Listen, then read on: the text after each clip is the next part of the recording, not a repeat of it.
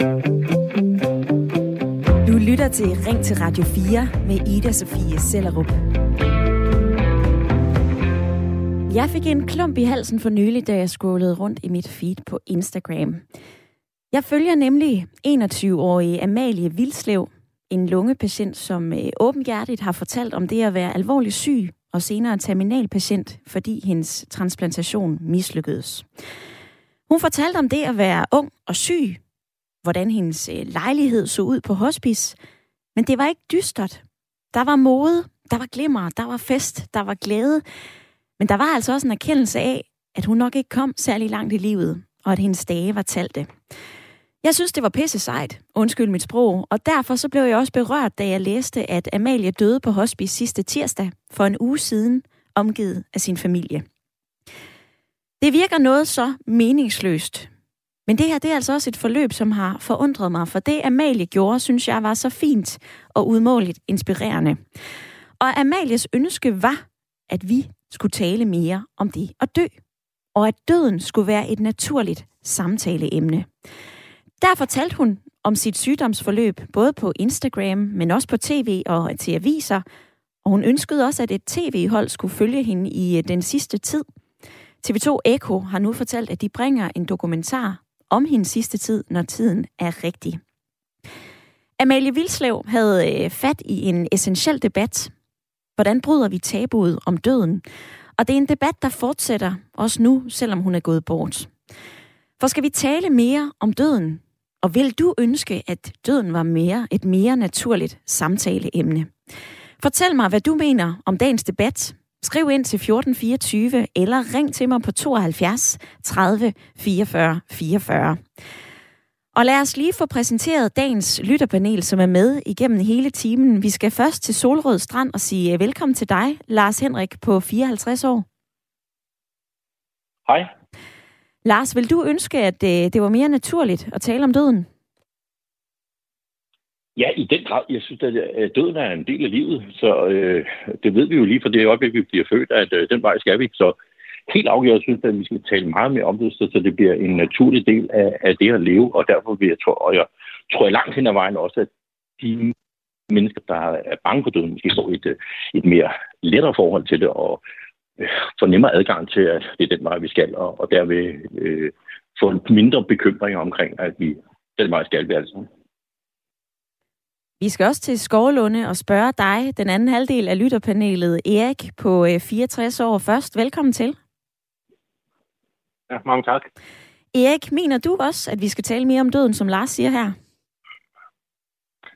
Øh, jeg ved ikke, om man sådan skal programsætte og sådan sige, at nu skal vi tale om døden, og så det kan have sådan en uh, terapeutisk virkning.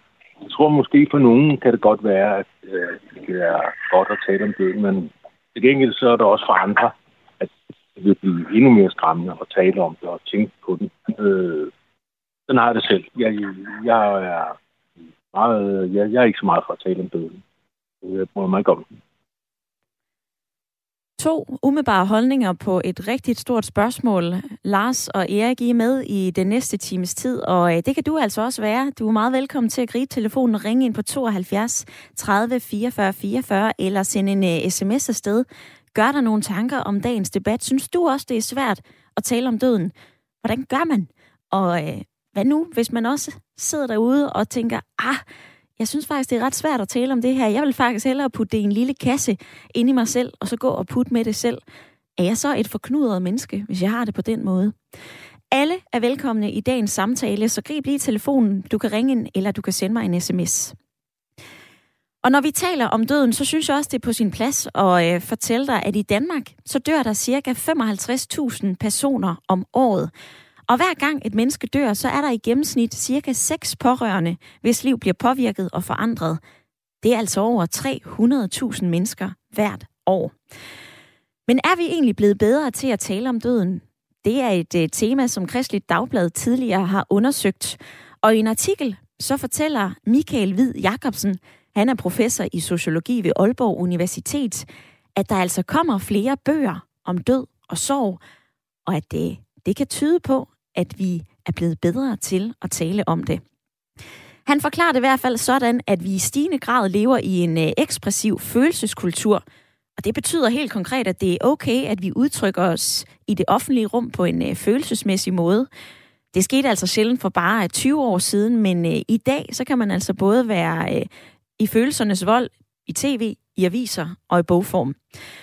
Og ifølge professoren, så har dødskulturen herhjemme ændret sig radikalt. Det er gået fra at være omgået af tavshed til hyppig offentlig samtale af død og sygdom. Så måske taler vi allerede om det, og i al ære og respekt for ønsket om, at vi altså skal tale mere om døden, hvad hjælper det så egentlig at tale mere om den? Døden forsvinder jo ikke. Og hvad nu, hvis man netop sidder derude og faktisk ikke har lyst til at tale om det? Er man så et knudemenneske? Ja eller nej? Send en sms afsted til 1424, eller ring ind til mig og vær med et par minutter 72 30 44 44.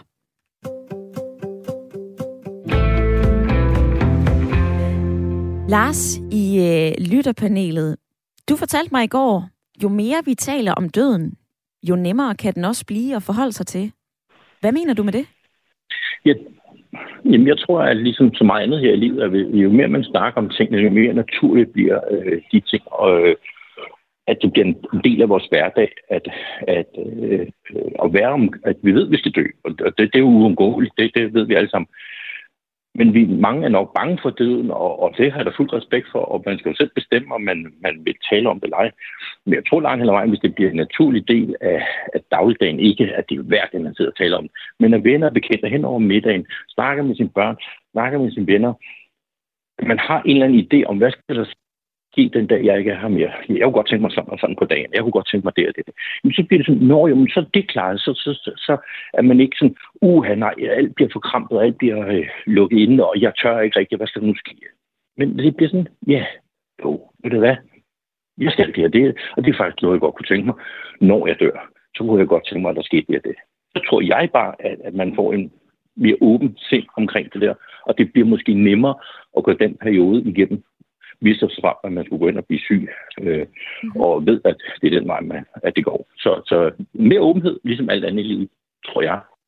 Men Lars, vi kan vel godt blive enige om, at øh, mere åbenhed, det er godt. Hvordan har man så den samtale?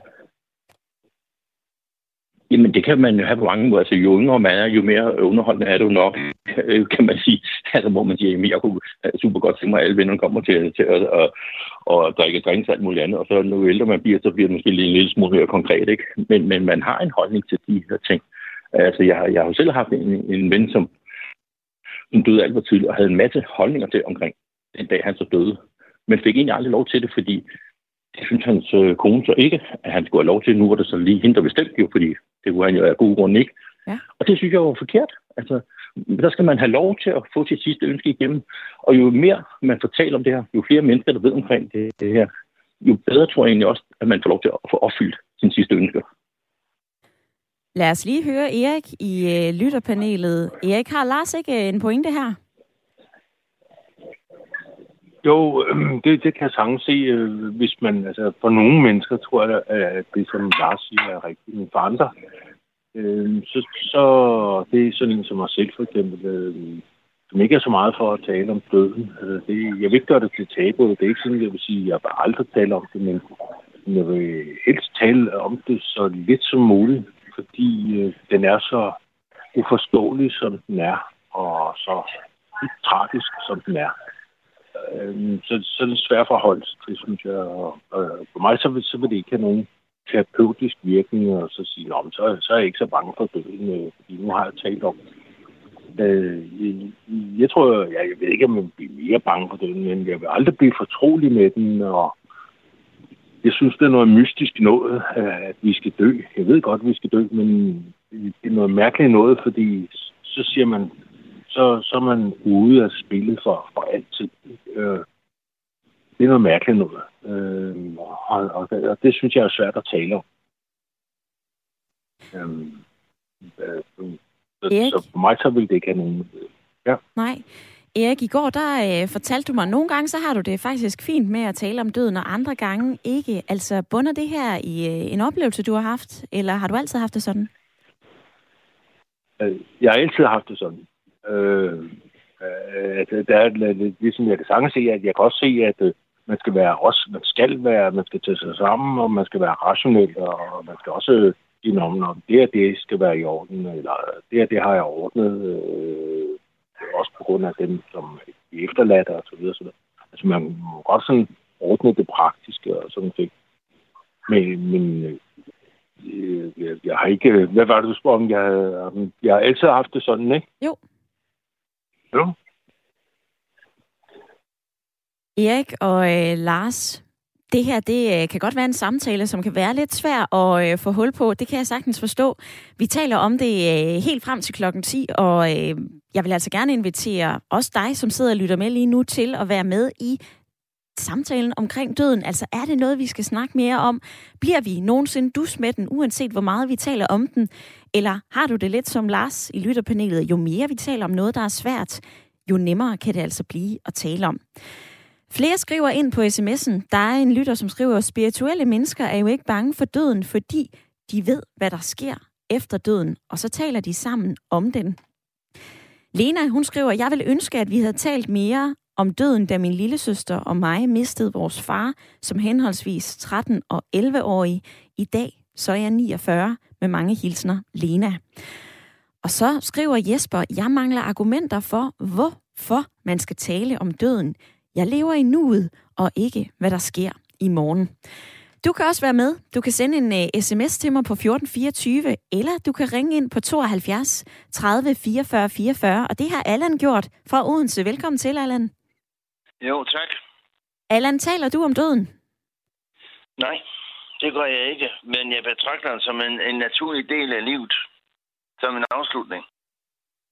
Og øh, jeg har igennem årene, der har jeg mistet mange mennesker, som jeg holder meget af, blandt andet tre skolelærer der, og så, og så en nabo. Og øh, altså, jeg savner dem, men jeg går ikke i krampesov. Jeg tænker på dem lidt det daglige, men, øh, men øh, altså, når, jeg, når, jeg, øh, når jeg sover, så, så øh, drømmer jeg tit om, at de mennesker, jeg har mødt igennem i, i mit liv, det er altså, at, at de at de, at de får stemmer af liv, altså i min drømme. Er det en hjælp? Ja, det er det på en måde, ja. For øh, øh, det, det gør, at, øh, at øh, og, så tror jeg, og så tror jeg på, øh, jeg er ikke religiøs. Det vil jeg sige med det samme. Jeg, jeg, afskyer, jeg afskyer religion som pesten. Men øh, altså, jeg, jeg, jeg, jeg har den holdning, altså, at, øh, at, at, øh, at der, er noget, der er noget, der hedder, at, at, at, at, øh, at, at sjælen er uforgængelig. Og det er en både for mennesker og dyr. Altså alle for, for, over for alle øh, højrestående væsener.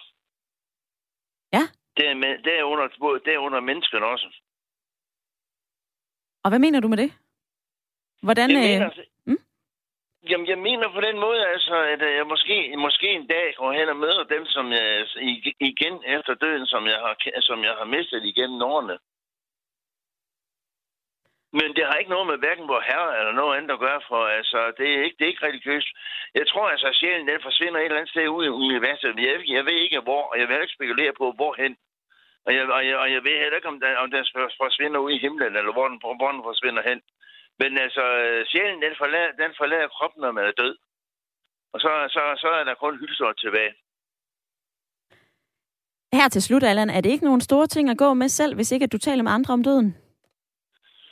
Nå, altså, jeg, jeg, jeg, jeg, jeg, jeg er rent psykisk, der, der, der er jeg meget stærk, og der kan jeg, der kan jeg holde til det. Tak fordi, at du øh, ringede ind og blandede dig i dagens debat, Allan. Hovedspørgsmålet det er, skal vi tale mere om døden? Et spørgsmål, som udspringer af ordene fra øh, Amalie Vilslev, en øh, influencer og lungepatient, der døde for en uge siden. Hun blev 21 år, og gennem Instagram og medier, så forsøgte hun altså at gøre døden til et samtaleemne. Det skal være naturligt for os at tale om døden. Skal den være det? Synes du, at vi skal være bedre til at tale om døden herhjemme? Her skriver Annette fra Marie Lyst, vi ved alle sammen godt, at vi skal dø en dag. Livet har en udløbsdato. Men mens vi venter, så lad os da glæde os over, at vi stadig er i live. Men naturligvis så er det vigtigt at tale med sine nærmeste om, hvad vi hver især tænker på og ønsker os omkring vores bortgang. Men i medier og i hverdagssproget med venner og familie, ja, så skal vi da tale mere om livet frem for døden. For modsat, er det ikke okay at gå med det her selv, og faktisk ikke tale med nogen om øh, selv de store ting i livet? Du hørte lige fra Allan, som var med fra Odense. Han går altså med det her selv. Uanset hvad du tænker, så vær med i dagens debat. Du kan skrive mig en øh, uh, sms og sende afsted til 1424. Jeg vil altså også godt tale med dig om det her. Du kan være med et par minutter, hvis du uh, tager din telefon og trykker 72 30 44 44.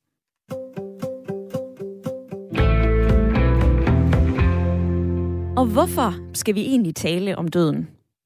Og i så fald, hvordan skal vi så tale om den?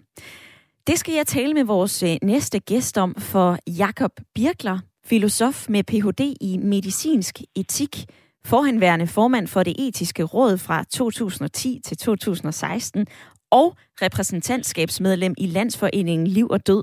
Velkommen til. Tak skal du have. Jakob Birkler, det her emne har du beskæftiget dig med hele dit øh, arbejdsliv, både som filosof, som fagetiker, og så øh, har du altså også talt med en del patienter igennem dit Ph.D.-studie. Hvorfor skal vi tale mere om døden? Ja, det er jo heller ikke, fordi det er noget, vi skal, men det kan vi jo gøre, fordi det er jo værdifuldt øh, i den forstand, at døden jo handler om livet. Altså, øh, det handler jo om, hvordan vi lever det, indtil det ikke er mere. Og øh, og, og på den måde er døden jo sådan en, en daglig påmindelse om øh, livets alvor, kan man sige. Ikke? Øh, hvordan vi lever det, hvordan vi, øh, hvad vi ønsker, inden det slutter. Og øh, måske også især, hvordan vi ønsker den sidste tid, øh, som jo også kommer til os alle. Tabu er et ord, der ofte er i forlængelse af den her samtale om øh, døden. Og jeg var inde og øh, lige slå tabu op før dagens program. Altså, der står på ordnet.dk, at det er et område eller et emne, som man i en kultur ikke beskæftiger sig med, fordi at det vækker stærke følelser. Du mener ikke nødvendigvis, at døden er et tabu. Hvorfor ikke det? Mm, nej, altså, det, ja, altså både ja og nej. Ikke? Altså, øh, vi lever med døden hver dag. Altså, vi kan bare åbne for, for nyhederne, ikke? Så, så hører vi om død hele tiden. Ikke? Så, så, men, men det er jo som regel de andres død. Øh, men når det gælder min egen død, så kan det jo være lidt... Så er det jo straks noget andet at forholde sig til. Men øh, med billedet i sagt, så er det jo ikke desto mindre den scene, vi spiller på hver dag. Altså, der er jo sådan en evig kulisse på livets scene, kan man sige. Så vi er nødt til at forholde os til det. Øhm, men, men tabu, jeg, jeg ved ikke, om det er tabu længere. Altså, jeg, hvis, hvis jeg tager en samtale med, med, enten med døende, men også, kan man sige, med, med venner og bekendte i det hele taget, så synes jeg ikke, der er en berøringsangst, men, berøringsangst, men, men det kan selvfølgelig være dødsangst, ikke? Men, men der kan også være et, et, en, en vanskelighed at finde ud af, hvad skal vi egentlig tale om overhovedet? Altså, jeg ved ikke, hvad du tænker. Altså, jeg siger til dig, lad os tale om døden. Altså, hvad, hvad skal det så handle om? Der er jo ikke rigtig så mange, der har prøvet det vel. Nej. Men vi ved bare, at den kommer. Så, så derfor ender det med, at vi kommer til at tale om livet i stedet for. Altså man kan sige, der er jo ikke, der er ikke, man kan sige det på den måde, der, der er ikke nogen, der, der, der er plaget af at være død, men vi er alle sammen plaget af at være døende. Ikke? Altså fordi vi forholder os til, at livet har en kant, ikke en grænse. Mm. Hertil er ikke længere, men vi ved bare ikke, hvornår den kommer. Altså på den måde er det den, den visse uvidshed. Ikke? Ja. Altså at den kommer, men ikke hvornår den kommer. Jamen, hvordan skal vi så tale om den? Du øh, spørger jo lige mig her, hvordan taler man så om den? Altså, jeg står selv og, øh, og slår mig lidt på tøjet. Det er jo også lidt svært at vide, hvor man lige skal begynde. Altså, hvad kan vi egentlig gøre, hvis vi vil tale mere om døden? Er det så bare at sige, nu skal vi tale om døden, eller hvad? Jeg vil sige, det kan både være meget konkret, det skal vi også huske. Altså, der er jo patienter, der ligger for døden, som vi siger, ikke? Altså, hvor vi ikke ved, hvornår den kommer, men vi ved, den kommer snart. Og der kan det jo handle om øh, den sidste tid, der er, og det, man kan frygte, og det, man kan ønske, der sker, det, man ønsker, der ikke sker. Og, og der kan samtalen være vigtig, og det kan principielt være med præsten, det kan sådan, altså, være med alle, ikke? Øhm, så, så, og det kan også være, kan man sige, nu er her, du og jeg, vi kan tale om den sidste tid, og, og, og der er jo mange, der har tanker om, at man ikke ønsker at ende på en bestemt måde, altså det der udtryk som en grøn sag, eller hvad det nu kan være, ikke? Og, og så, så det kan vi tale med hinanden om, og vi kan tale om, øhm, hvordan vi kan hjælpe hinanden i den tid, der er, og vi kan skrive dit behandlingstestamente osv., men vi kan også tale om døden lidt mere, øh, kan man sige, som en måde at tale om livet på. Altså jeg, jeg tror, vi skal huske, at, at liv og død hænger sammen. Altså ligesom højre og venstre gør han hvis vi skal navigere livet, så kan vi ikke navigere med det ene uden det andet. Ja. Så når jeg har talt med patienter øh, om, om, om døden, så er det ikke så ofte, de bruger selve det ord. Men så bliver der talt om det liv, der er levet, eller det liv, vi lever. øh, godt og, og ondt og rigtigt og forkert. Og, og hvad, hvad, altså, jeg kan huske, at jeg havde en samtale med en landmand om døden, og det handlede der om det liv, han havde levet. Ikke? Altså det, så, så jeg tror ofte, vi taler om døden sådan lidt indirekte, fordi vi egentlig ikke rigtig ved. Vi ved jo ikke, hvad det er. Altså, vi, det kan være en grænse, en kant. Ikke? Altså, så, altså, døden er ligesom solen. Den, som regel dukker den op hver dag, men den er jo svær at kigge på for længere gangen. Men, men livgivende, det er den. Ikke? Altså, det, øh, øh, indtil vi ikke har det længere. Så dødens vigtigste budskab, det er så nu for at leve det. Mm-hmm. Meget fint, og også lige at få øh, i tale sat Jakob Birkler. Her til slut, Erik, som er med i dagens lytterpanel, han havde en øh, pointe. Han sagde, prøv at høre, uanset hvor meget vi forsøger at tale om døden, så bliver vi aldrig dus med den. Hvis man nu øh, ikke rigtig har lyst til at tale om den, og hvis man så forsøger at tale en del om den, og så aldrig rigtig føler, at det bliver naturligt, er der så noget galt med det? Nej, for søren. Jeg synes, det ville være helt forkert, hvis man begynder at presse noget som, ned, noget som helst ned over hinanden der. Altså tværtimod, altså, øh, og, og vi skal også huske, at der er jo også en angst, altså dødsangsten følger jo for, for mange, og, men, men, men det at tale om livet, øh, kan vi jo gøre, og hvad vi ønsker, der er, der, der, der er godt, hvad man har oplevet, der har været godt og skidt, ikke? Øh, i den tid, der er. Øh, og, og der er døden så en ramme, om så direkte taler om, jeg kan det endnu godt forstå det, fordi det er jo, altså som jeg sagde før, hvad, hvad er det egentlig, vi skal tale om? Ikke? Altså, Øhm, det, så, så, men mindre selvfølgelig, vi taler om tro, det skal vi huske, men det kan jo tale med en præst om. Ikke? Altså, men, men ellers så er, det jo, så er det jo livet, vi dybest set taler om. Men altså det at, at presse en samtale om døden ned over andre, det, det mener jeg vil være helt forkert. Og det forsøger vi bestemt heller ikke at gøre i øh, dagens program. Og øh, vi taler faktisk med en præst lidt senere i løbet af udsendelsen. Men øh, her, der fik vi talt med dig, Jakob Birkler, filosof med Ph.D. i medicinsk etik, forhenværende formand i det etiske råd og repræsentantsmedlem i uh, Landsforeningen Liv og Død. Mange tak for din input i debatten. Jamen, så tak.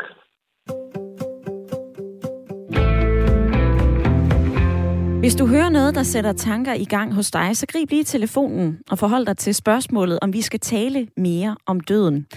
Ring ind til mig på 72 30 44 44 eller send en sms afsted til 14 24.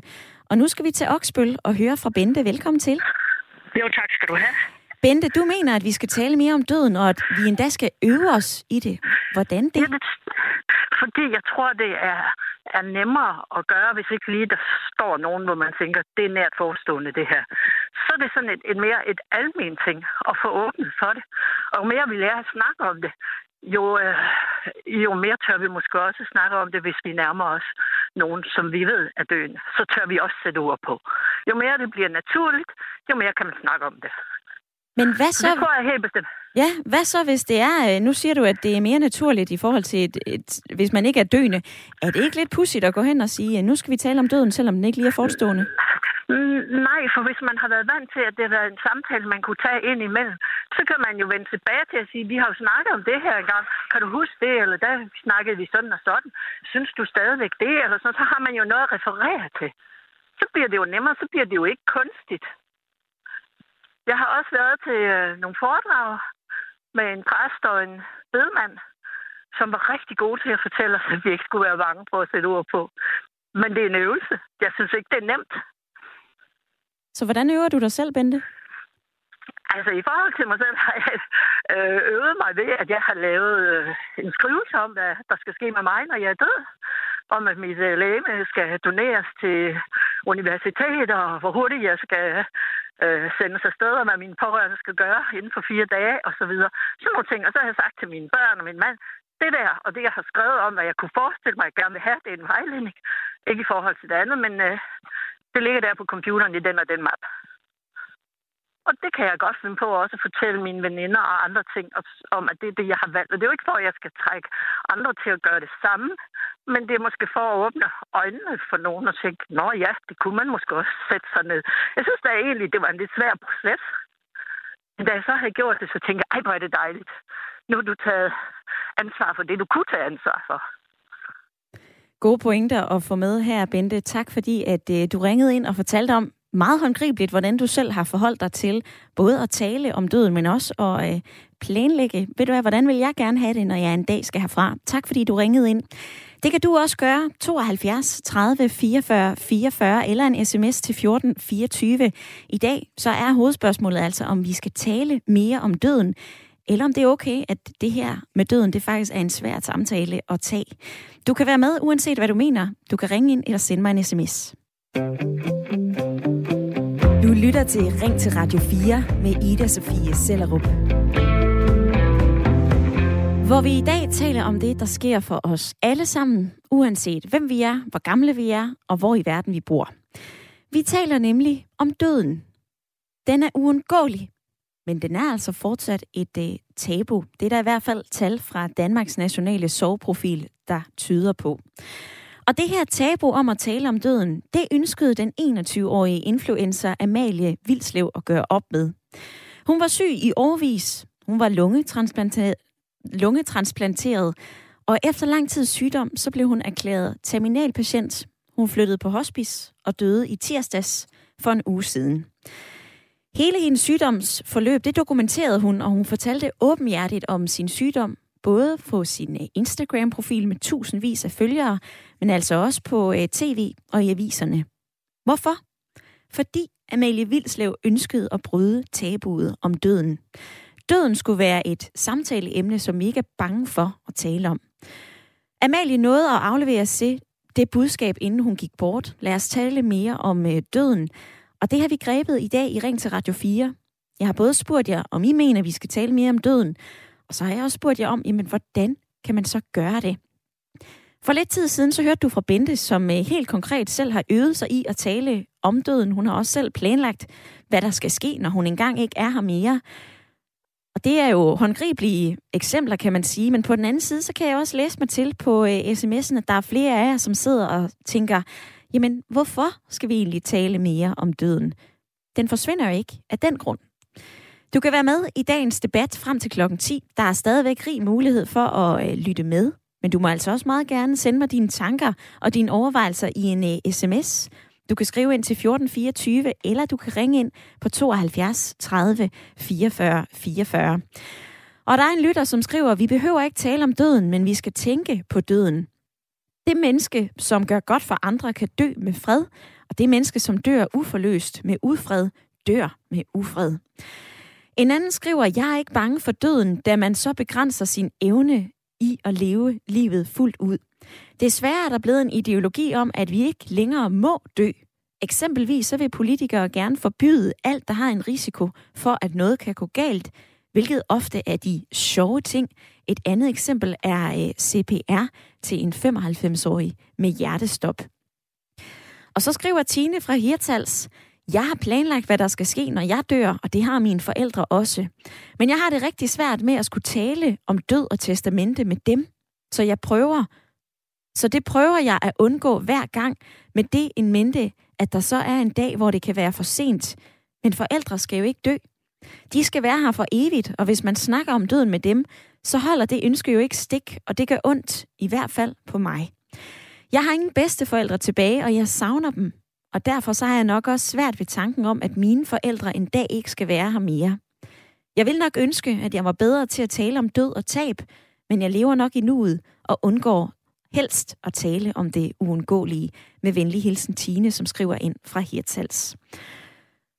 Og vi skal til øh, Solrød Strand og høre Lars i øh, lytterpanelet. Hvad siger du til sms'en her fra Tine? Jamen, jeg, til det giver jo ret. Altså, jeg, jeg har jo stadig en holdning. Jeg synes jo, at det, det handler jo om, at man øh, taler om det på, på en, super måde. At det er jo ikke sådan, at man inviterer øh, et ventepar og siger, i aften der synes jeg, at emnet skal gå på at tale om døden. Fordi jeg vil give Jacob ret. Så oftest er det, der sker, når man taler, begynder at tale om døden, så er det oftest, at 99 procent af det vil egentlig vil handle om livet. Og der vil tror jeg, at det bliver nemmere alt sammen at håndtere. Øh, et vennepar kan, kan, kan sige noget, som jeg ikke har tænkt over til, her, det er da også egentlig rigtigt nok. Det giver måske meget god mening. Og så hele vejen den proces gør, at man jeg vil sige, man bliver dus med døden, for det, det bliver man nok aldrig 100%. Man vil aldrig synes, at det er det rigtige. Man kunne helst godt tænke sig at leve for evigt. Men det gør det måske nemmere.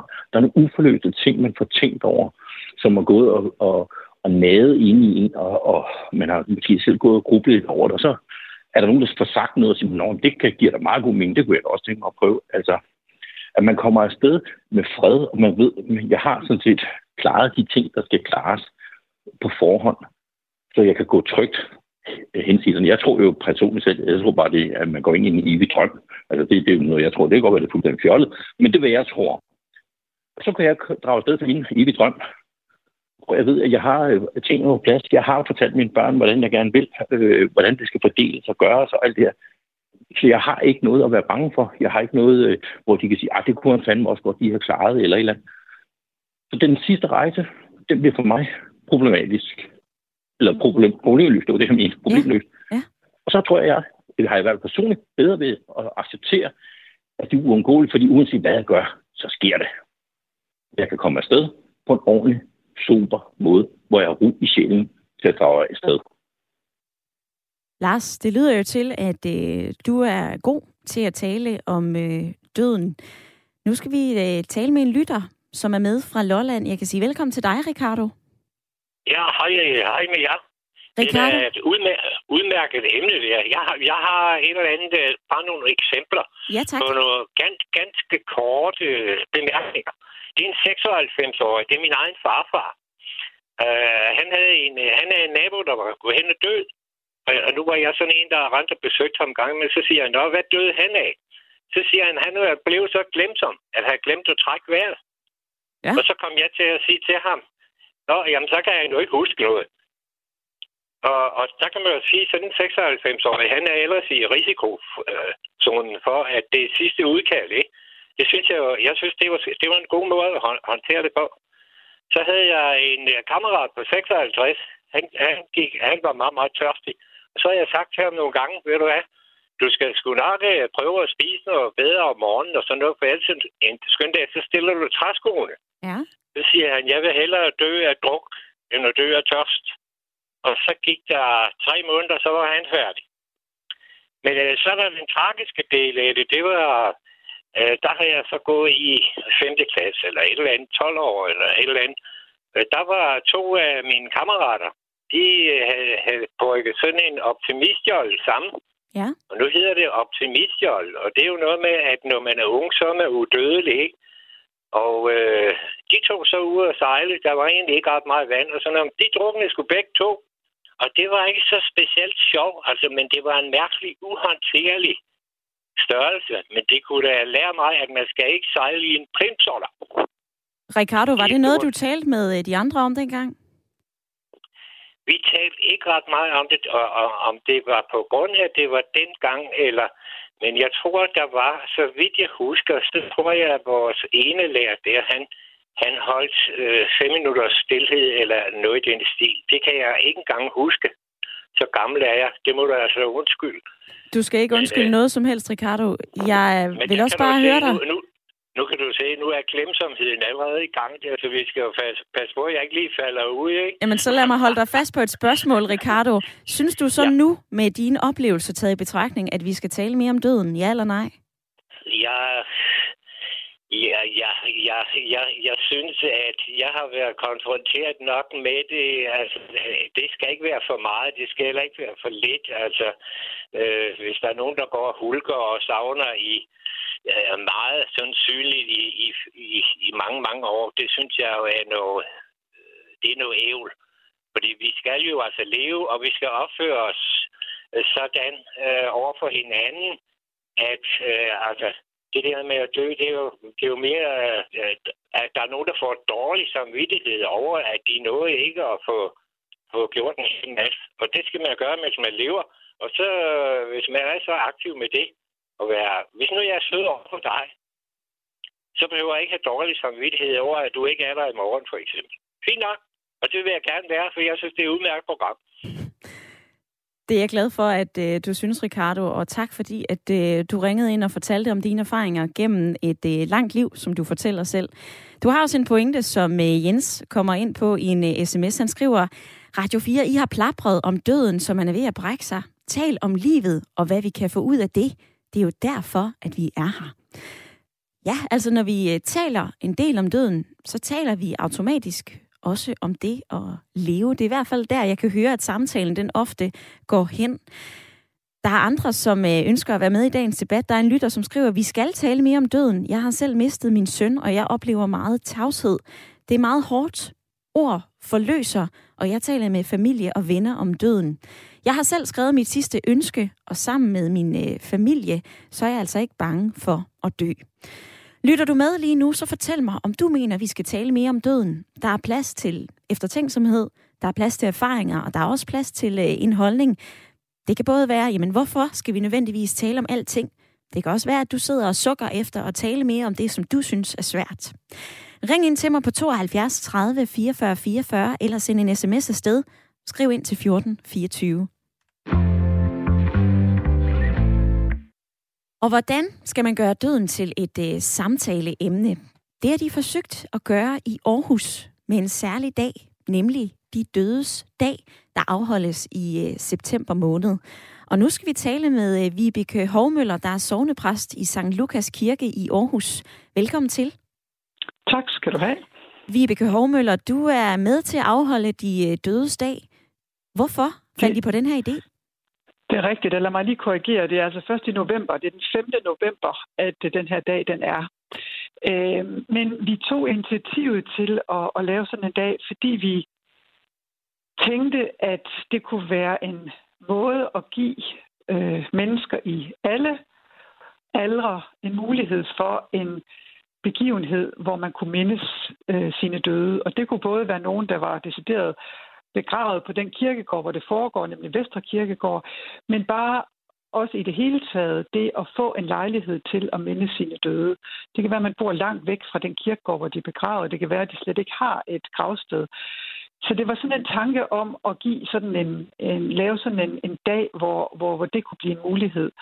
Og samtidig var det også et, et ønske om at, øh, at give mennesker den oplevelse af, at vi ikke er alene om at have mistet, og vi er ikke alene om at sørge. Øh, og når vi er fælles om noget, så løfter det samtidig mere, end, end når vi er alene om det. Og så var det også et ønske om at være med til at aftabuisere døden. Altså at gøre det til noget, vi godt kan snakke om, noget, vi godt kan stå ved, at, at det fylder i vores liv.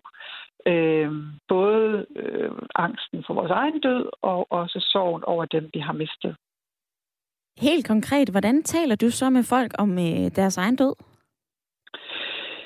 Altså, jeg gør det jo kun, hvis folk, øh, hvad kan man sige, åbner op for det. Det kunne være en sjælesovsamtale, hvor nogen kommer og, og har brug for at snakke om øh, døden, fordi det er noget, de er bange for, øh, eller fordi der er nogle ting i deres liv, som de gerne vil have gjort op. Det kan være sådan på forskellige vis. Øh, og, og hver gang tænker jeg, at det gælder om at, at snakke åbent og ærligt, men selvfølgelig også nænsomt omkring det. Velviden, at ingen af os ved, hvordan det er at dø. Øh, så når der er nogen, der er bange for selve døden, så kan jeg jo ikke give nogen svar på, hvordan det er. Men jeg kan være med til, at vi kan snakke om det, så det måske ikke bliver så skræmmende, mm-hmm. som når tavsheden ligesom lægger sig ind over det. Og derudover taler jeg selvfølgelig med rigtig, rigtig mange mennesker, som har mistet, altså i forbindelse med begravelser. Øh, og der fylder døden selvfølgelig utrolig meget. Men livet fylder mere, øh, fordi det er jo, altså på den måde er døden jo en kvalifikation af livet, at, at livet bliver ekstra dyrebart, fordi vi ved, at det ikke er uendeligt. Døden er en øh, kvalifikation af livet. Det har jeg lige noteret her på min, øh, på min blog, Vibeke Hormøller. Det synes jeg også er en, en fin pointe at få med i dagens program. Mens vi to taler sammen, så kan lytterne være med, øh, og de kan skrive ind til mig. Jensen skriver, at vi skal holde op med at tale om døden, for vi bliver ikke klogere på det alligevel. Og det kommer helt af sig selv, uanset hvor meget vi snakker om den. Har han ikke en pointe i det? Altså, han har selvfølgelig fuldstændig ret i, at, at vi, vi bliver ikke klogere på, hvordan selve døden øh, foregår. Men jeg tænker alligevel, at det er vigtigt at, at kunne tale også om døden, netop for at på en eller anden måde også kunne rumme, at døden er et vilkår. Altså, døden er ikke en fejl. Det er ikke en fejl, når vi dør. Øh, det er ikke fordi, der er nogle læger, der ikke har gjort deres arbejde ordentligt, eller fordi vi ikke har levet vores liv sundt nok døden er en del af vores liv, som vi er nødt til at kunne rumme, ligesom vi skal rumme alt det andet. Så på den måde synes jeg, det er vigtigt, at vi kan tale om det, men med den klare ydmyghed, at vi ikke ved noget om selve døden. Vi ved ikke noget om, hvornår den kommer til os, og vi ved heller ikke noget om, hvordan den foregår rent konkret. Og vi ved heller ikke noget om, hvad der er på den anden side. Hvad med dit eget forhold til øh, døden, Vibeke Hormøller? Er det noget, der har ændret sig gennem tiden? Altså, jeg vil sige, at, at det, det jo nok fylder mere, end det har gjort tidligere. Det gør det i kraft af mit arbejde, selvfølgelig som præsten. Det gør det også i kraft af min alder. Jeg er 57, og det er klart, at jo tættere man, altså jo ældre man bliver, desto øh, tættere kommer man på det, man i hvert fald ved må ske. Jeg ved jo godt, at jeg ikke har halvdelen af mit liv tilbage, øh, selv under de bedste forhold. Så derfor tænker jeg, at det på den måde er kommet til at fylde mere. Og selvfølgelig også fordi jeg har oplevet at miste flere og flere mennesker i mit liv. Øh, og, og altså det, jeg oplever rigtig mange mennesker er bange for i forhold til døden, det er jo, hvad der skal ske lige op til smerterne og hvad man skal gennemgå.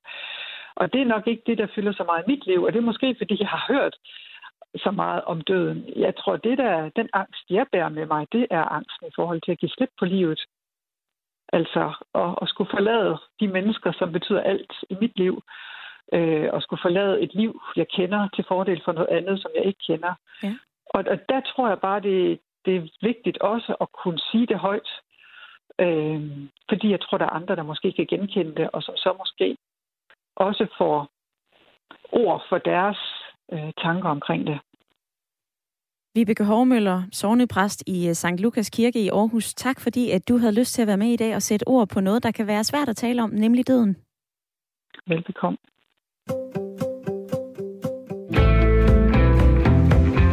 72 30 44 44 eller en uh, øh, sms til uh, 1424 er den måde, du kan være med i dagens uh, debat på.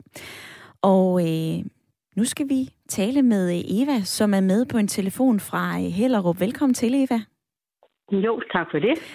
Eva, vi har uh, ringet dig op efter, at du sendte en sms ind, for du har selv mistet en søn, og du fortalte også, at du oplevede en del tavshed. Prøv lige at fortælle mig om den oplevelse. Jeg mistede min søn for det er 17. april 20, og det var en fredag. Og øh, han døde ved en ulykke, og det var jo ganske forfærdeligt. Men jeg oplevede, at der var både tavshed, øh, da han, han blev kørt på hospitalet, og øh, jeg synes ikke, personalet på hospitalet var særlig gode til at tale om, altså sådan, det var også nogle meget unge, nogen der var der. Så de tilkaldte sådan set en præst, og øh, Ja, den, den, dem, jeg har fået mest hjælp af i øh, de år, der nu er gået, det er faktisk præster og kirken, fordi der er sprog for, for at kunne tale om døden. Og det, øh, det synes jeg mangler. Altså både blandt øh, familie og venner og arbejdskammerater, at vi, vi ligesom kan tale om det, der er rigtig, rigtig svært. Fordi det os, der mister, vi står jo i ja, et ordløst land, som bliver meget ensomt. Ja. Fordi det er, det er så, øh, så stort, eller så uoverskueligt og så forfærdeligt. Mm. Man kan sige, øh, nu er jeg i en sovegruppe, og der kan vi tale sammen om, hvordan man har det. Og der talte vi sidst om, at øh, hver dag vi vågner, det er en ny dag, hvor vi skal overvinde os selv til at, at få en god dag med smerten. Ikke? For det, den er der jo hele tiden. Det, det er ikke noget, som man, man øh, kommer over. Man skal ligesom igennem det. Eva, hvordan har du det om, og hvordan har du det med at tale om det nu? Jamen, øh, jeg synes, det er svært, men øh, jeg, jeg synes, det er meget vigtigt, at vi taler om døden. Efter at min søn er død, er jeg faktisk også blevet våger, hvor øh, jeg oplever mange mennesker, der ligger for døden og er hunderad. Altså virkelig, virkelig bange for at dø. Og øh, og selv så, så er jeg egentlig ikke bange for døden på den måde, fordi jeg tror, at øh, jeg tror, der er noget på den anden side. Altså, der er lavet så mange undersøgelser om øh, nærdødsoplevelser, og jeg har læst meget af en filosof, der hedder Martinus, som beskriver, hvad der sker, når man dør. Så jeg tror ikke, vi skal være så bange for at dø. Det er mere at være her, uden at kunne tale om det. Jeg tror, der var mange, der ville øh, have rigtig godt af at tale om, hvad der sker, for der er mange, der går rundt med en angst. Eva, hvordan Sådan. tror du så, at helt konkret, at vi kan blive bedre til at tale om det og træde ind i et øh, ja, ordløst land, som du lige selv fortæller? Mm, altså, jeg tror, vi skal åbne op. Altså, øh, jeg har prøvet at gøre det med min familie, hvor jeg har skrevet den sidste vilje. Hvor jeg ligesom har prøvet at spørge ind til, hvad eksempelvis min mor gerne vil, når hun skal dø. Og hun vil gerne ud over Øresund, for hun bader hver morgen, og der vil hun gerne ud og få spredt sin aske. Og så har vi snakket om, hvordan begravelsen skal være. Og, øh, jeg har ikke min far mere, men øh, han sagde, at han ville gerne ned i en papkasse, og vi skulle ikke gøre så det store ud af ham. Øh, men, men det er jo bare, det er sådan mere det praktiske. Det er også mere, øh, når man ligger der for døden, hvad er det så, der sker? Så tror jeg, det er vigtigt, at man har talt om, hvad man tror, der sker, når man er død. Eva, tak fordi, at øh, vi måtte ringe dig op og bede om dine øh, perspektiver i en debat, som kan være lidt svær at tale om. Jeg synes, du har nogle ja. rigtig, rigtig fine øh, pointer og øh, bemærkninger, og øh, ja, tak for din tid. Selv tak.